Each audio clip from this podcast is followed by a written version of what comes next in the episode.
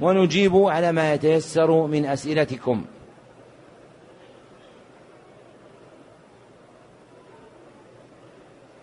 يقول هل يجوز لبس الحذاء وأنا محرم في حالة تزاحم لا بأس بذلك ما لم يكن فيه أذى لغيرك فإن كان فيه أذى لغيرك فإن النبي صلى الله عليه وسلم قال لا ضرر ولا ضرر رواه ابن ماجه وغيره. ويقول أيهما أفضل الطواف؟ أو الاشتغال بقراءة القرآن والصلاة. الأفضل في حق الآفاق الذي قدم على مكة أن يطوف بالبيت الحرام ما استطاع إلى ذلك سبيلا. فإن كان فيه ازدحام فتركه لأجل التخفيف على المسلمين فإنه يتاب على ذلك. وإن أمكنه أن يطوف في الأعلى من غير ازدحام فإنه يطوف تنفلا ويكثر من ذلك.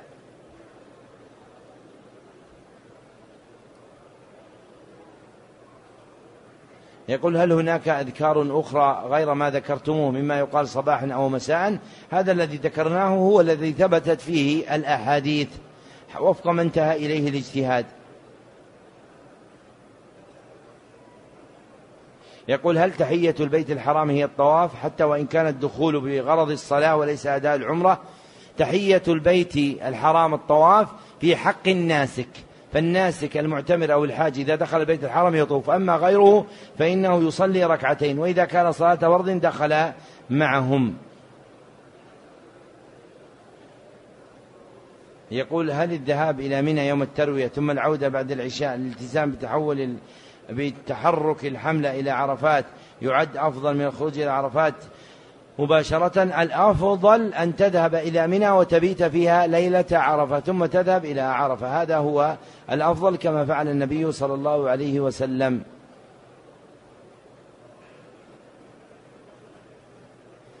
يقول هذا يقول بعض الناس إن مؤذني زماننا لا يدخلون في قول الرسول صلى الله عليه وسلم أطول الناس أعناقا يوم القيامة المؤذنون. لأنهم لا يبذلون جهدا في ذلك لكونه لكونهم يستعملون مكبرات الصوت. دع المؤذنين لربهم واشتغل بما يلزمك أنت. بعدين يقول بعض الناس لا تأخذ العلم إلا عن راسخ فيه. أما بعض الناس بعض الناس تسمع منهم كل رديء.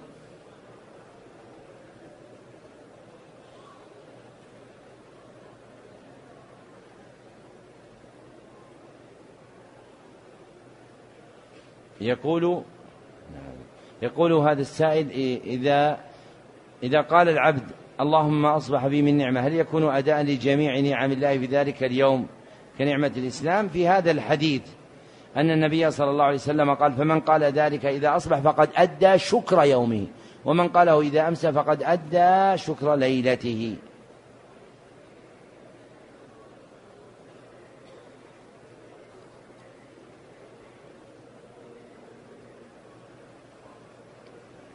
يقول أيهما أفضل؟ أن يختم الصلاة ويقول أذكار بعد الصلاة ثم ينهض لصلاة السنة التي بعد الفرض أم يأتي بركعتي السنة ثم أذكار الصلاة؟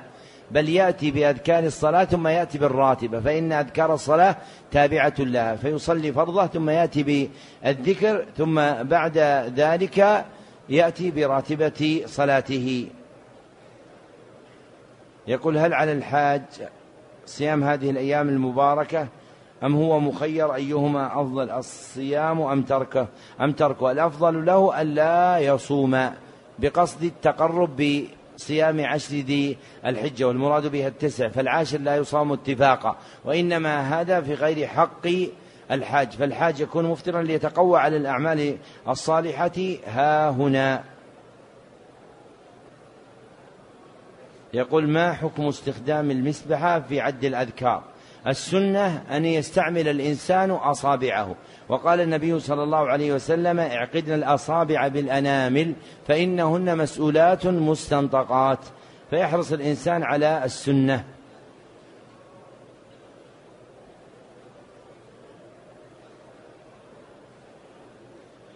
يقول امرأة ركبت الطائرة من الرياض وهي حائض. تريد الحج ولم تحرم بالعمرة من الميقات ولا تستطيع أن تعود إلى الميقات. هل عليها دم إن أحرمت من بيتها؟ يعني من محل إقامتها؟ نعم عليها بيت. فإنها نعم عليها دم. فإنها لا يجوز لها أن تجاوز الميقات ولو كانت حائض. فهي تحرم ولو كانت حائض حتى إذا طهرت جاءت بنسكها. وإذا جاوزته ولم تحرم فإنه يجب عليها دم.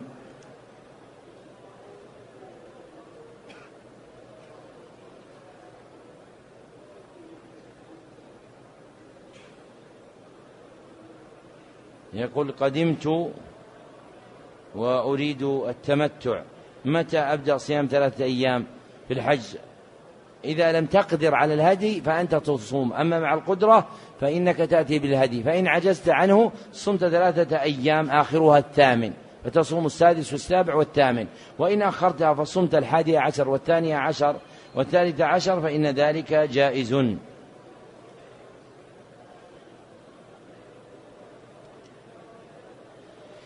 يقول اللهم أصبح بي من نعمة. هل ثبت ذلك في الصباح ما صحة الحديث؟ نعم ثبت ذلك من حديث عبد الله بن غنام البياضي وإسناده حسن.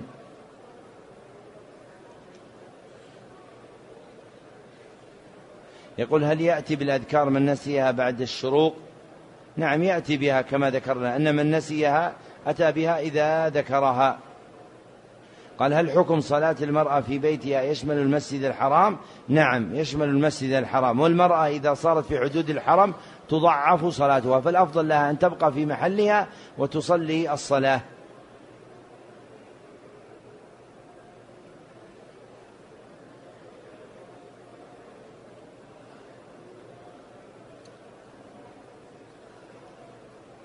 يقول إذا أقيمت الصلاة وأنا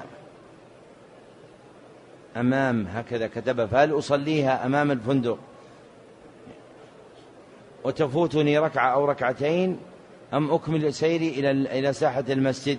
تذهب إلى المسجد ما استطعت إلى ذلك سبيلا. فالأصل أن الناس يصلون في المسجد فإذا اتصلت الصفوف صلوا في خارجه. وأما الصلاة أمام الفنادق وترك الصلاة في المسجد فهذا لا ينبغي.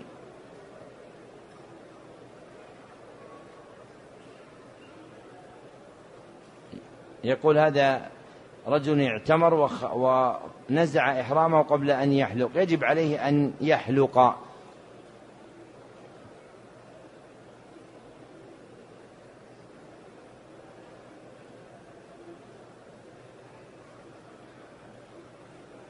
يقول هذا السائل أنا طالب من البلد الفلان توفي والد زميل مسلم لكن أباه لكن أباه كافرا. لكن لكن أبوه لكن أبوه كافر. قال فهل يصح تعزيته في والده وما الصيغة التي تقال؟ تعزية الكافر في الكافر فيها قولين لأهل العلم ومن أهل العلم من أباح تعزيتهم لعموم حديث من عزى مصابا فله مثل أجر رواه ابن ماجه وحسنه رواه ابن ماجه وحسنه جماعة من أهل العلم وإذا عزاه يعزيه بغير الدعاء للميت. كأن يقول صبرك الله أو جبر الله قلبك ولا يقول غفر الله لميتك.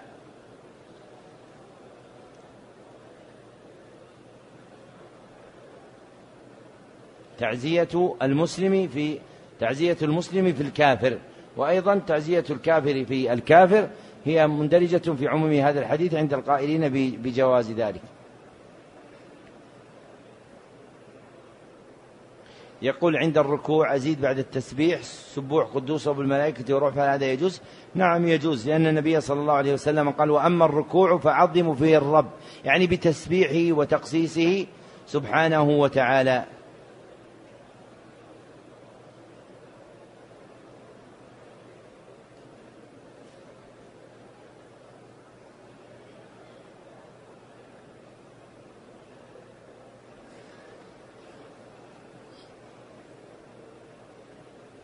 يقول سبق لي واعتمرت.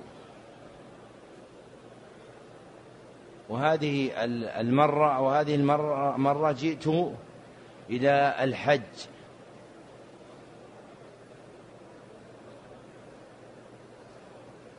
ونويت بالعمرة.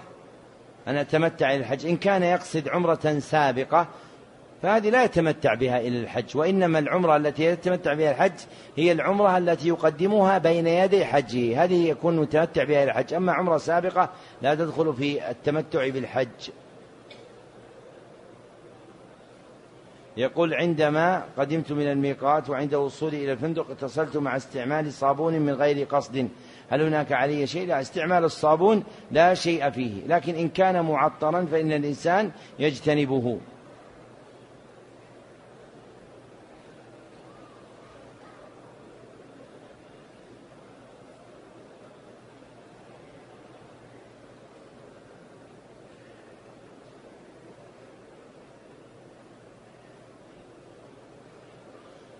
يقول ارتكبت ذنبا بعدما عقدت تمتعي بالحج فهل يشملني حديث من حج ولم يرفث ولم يفسق وأنا عاقد التوبة به من العشر إن شاء الله؟ وأجب عليك أن تعقد التوبة بعد فعله ليس من العشر. إذا فعلت الذنب يجب عليك أن تبادر بالتوبة إلى الله. وإذا صدقت في توبتك مع ربك رجي لك ذلك. فنحن لا نعلم لكن العبد يحرص على أن لا يقع في شيء من الذنوب وإذا وقع في الذنب يبادر إلى التوبة. يقول الصلاة في الفندق هل تكتب أجر الصلاة في بيت الله الحرام؟ إن كان الفندق في حدود الحرم فنعم في أصح القولين. وأما إن كان خارج الحرم فلا.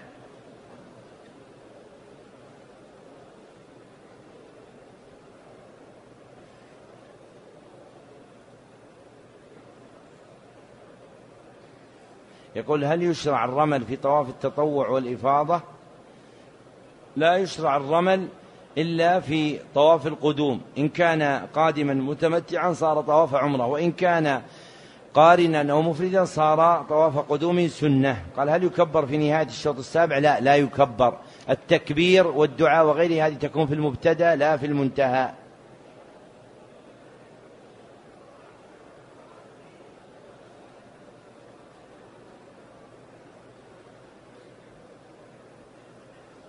يقول طفت نفلا بالبيت قبل الظهر ثلاثة أشواط وعندما أردت أن أستمر بعد الصلاة تعبت واسترحت بعد الظهر حتى العصر وبعد صلاة العصر استمر الطواف. هل هذا صحيح؟ وطوافه سنة. السنة في الطواف أن توالي بينه فتأتي به سبعة تامة. فإذا طفت ثلاثة ثم تركتها وأردت أن ترجع تطوف سبعة من جديد.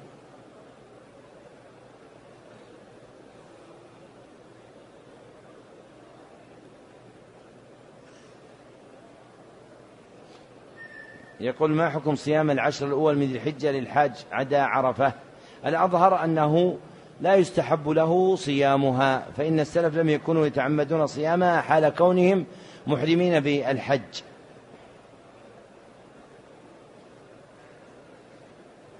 يقول أنا حاج متمتع وتحللت من الإحرام هل يجوز أن أقوم بعمرة مرة أخرى قبل الحج؟ إن كانت مدة تمتع تمتعك طويلة فلك ذلك كان يكون قد أتى في شوال واعتمر ثم جلس. فهذا له أن يأتي بعمرة ثانية قبل حجه. فتكرار العمرة جائز كما ذكرنا إلى لأجل الآثار إذا طالت مدة الفصل بينهما. يقول ما الفرق بين مطلق الإيمان والمطلق والإيمان المطلق؟ الفرق بينهما أن الإيمان المطلق هو الكامل وأما مطلق الإيمان فهو مجرد حقيقة الإيمان ولو لم يكن كاملا.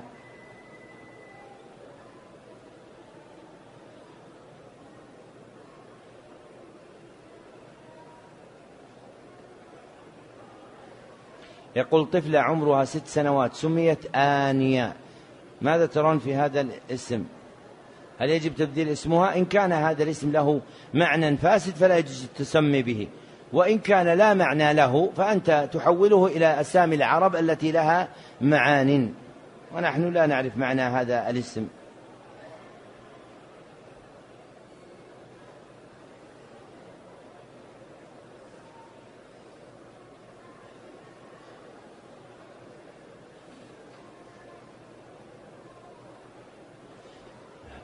يقول آه، لدي نذر أن أقوم من بعد صلاة العشاء إلى صلاة الفجر وهو نذر قديم والآن عجزت عنه. فما الحكم الشرعي؟ الحكم الشرعي أنك إذا لم تأتي به تلزمك كفارة يمين.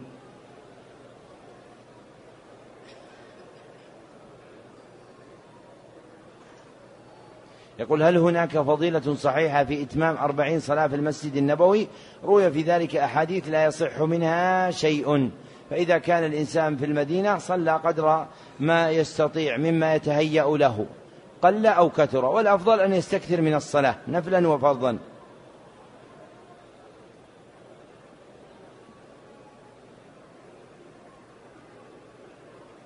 يقول أثناء السفر بالطائرة إلى جدة لم يقل كابتن الطائرة الميقات إلا قبل هبوط الطائرة بحوالي عشرين دقيقة فهل علي شيء؟ إذا قال ذلك حال محاذاة الميقات فقد تكون فتكونون أحرمتم منه.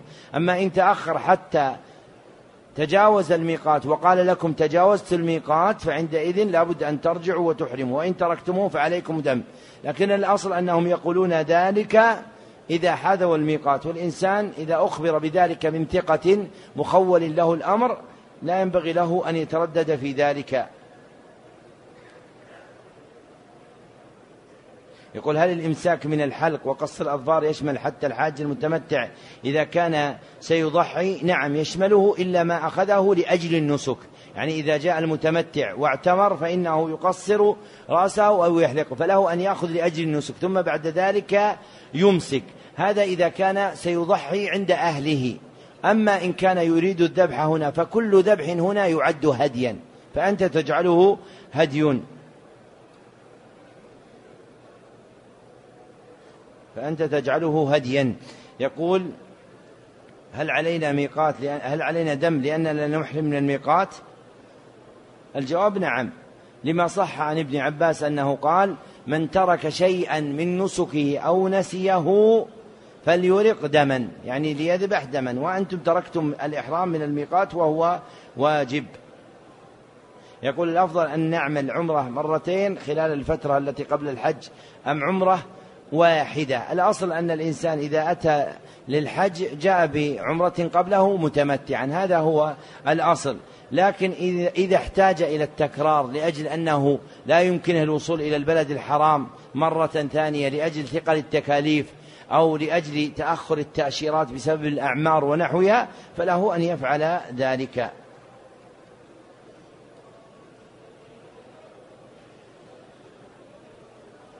يقول ما حكم الصلاة بالقبعة الأمريكية؟ كالصلاة بالقبعة السعودية. يعني إذا كانت غير مختصة بالكفار ليس من لباسهم هذه ما لها تعلق. هذه يمكن الطاقية هذه اللي نلبسها ليست من صنعنا هنا وإنما تصنع في بلادهم.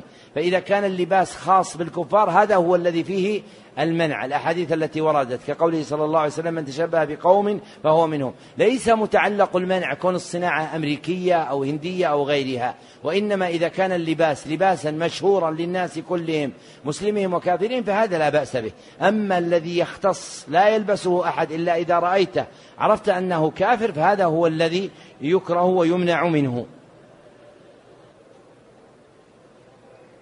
يقول هذا السائل يقول خلها معك بعد الصلاة. يقول نويت الحج متمتعا ولسبب قهري لم أرتدي لبس الإحرام. أنا ولا زوجتي. ولن أستطيع العودة إلى الميقات لسبب قهري. نفس نفس السبب يقول بين قوسين. ماذا أفعل؟ وما هي الفدية؟ وكيفيتها؟ ووقتها. وأنا لسبب قهري لا أستطيع أن أفتيك ما هو السبب القهري؟ ها؟ الله قال ولا تقولوا لما تصف ألسنتكم الكذب هذا حلال وهذا حرام. أنت كيف تفتي على شيء مجهول؟ ما تدري ما هو. لا بد أن يستفصل المفتي ويعرف صورة المسألة حتى يفتي بها. لا أن المستفتي يقيس الفتوى على ما هو يريدها ثم يريد المفتي أن يجيبه عليها. ولذلك قال عمر لما سأله رجل أتريدون أن تجعلونا جسورا على متن جهنم. يعني تجعلني أنا على متن جهنم وأنت تبوء, تبوء بأنك قد أخذت هذه الفتوى وأنا أذهب إلى النار بسبب إفتائي بشيء أجهل حقيقته.